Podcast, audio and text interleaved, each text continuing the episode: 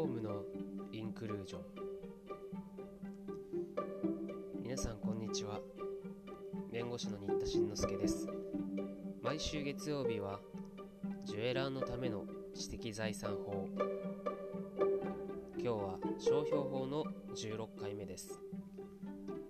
今日は商標登録出願についての審査のお話商標登録を出願すれば当然審査が行われるんですがこれは当たり前というわけではなく国によっては、えー、実態審査がない登録の形式だけ整っていれば一応登録ができちゃうというそういう国もあるので日本は実態審査もする審査主義をとっていると言われます。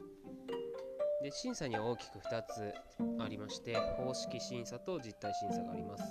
方式審査というのは、えー、形式的な要件を満たしているかがチェックされるということですね、えー、まあ、要件とかあと手数料とかちゃんとついてるかとかそういうことですね。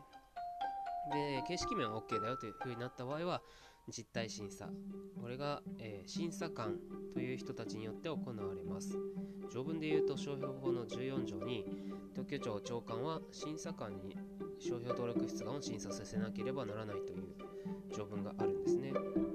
で審査をしてこれまでの講座で話してきたような、えー、無効の理由がないかとかそういう拒絶の理由ですねがないかっていうのを、えー、チェックするわけです。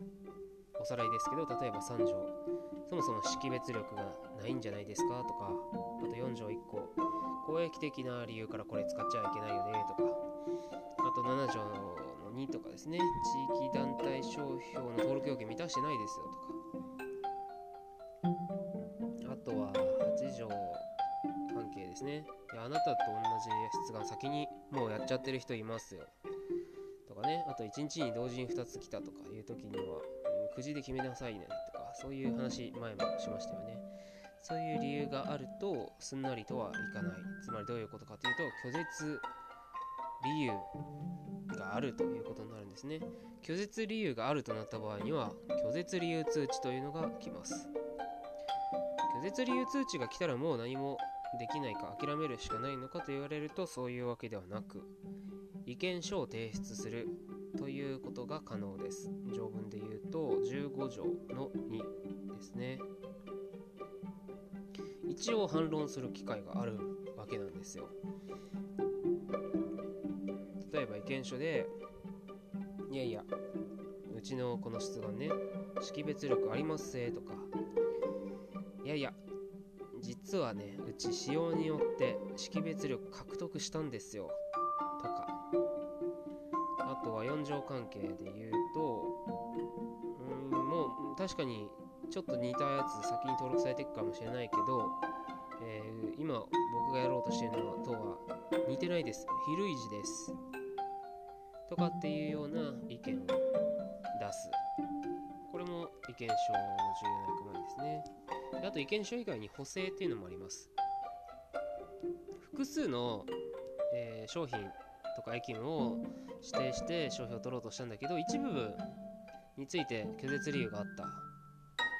という場合にそこだけね外す。うん切り捨てるって感じですかね。もうダメなとこあったらちょっと削ぎ落としていけるやつだけでいこうっていうようなのが補正です。あと分割とか変更もそうですね。えー、そういうことをすることによって通せるならそっちで行こうっていう判断もありえますね。でそういう感じでなんとか、OK になりました。となると晴れて登録査定というのが来ます。それでも無理だったらね、えー、拒絶査定という風になってやっぱりダメでしたねっていう風になります、えー、なんとかかんとか意見書とか出したらあやっぱり OK だったわって思ってもらった場合は登録査定、まあ、このね査定という言葉を今回は覚えておいてほしいと思いまし査定または拒絶査定というものです。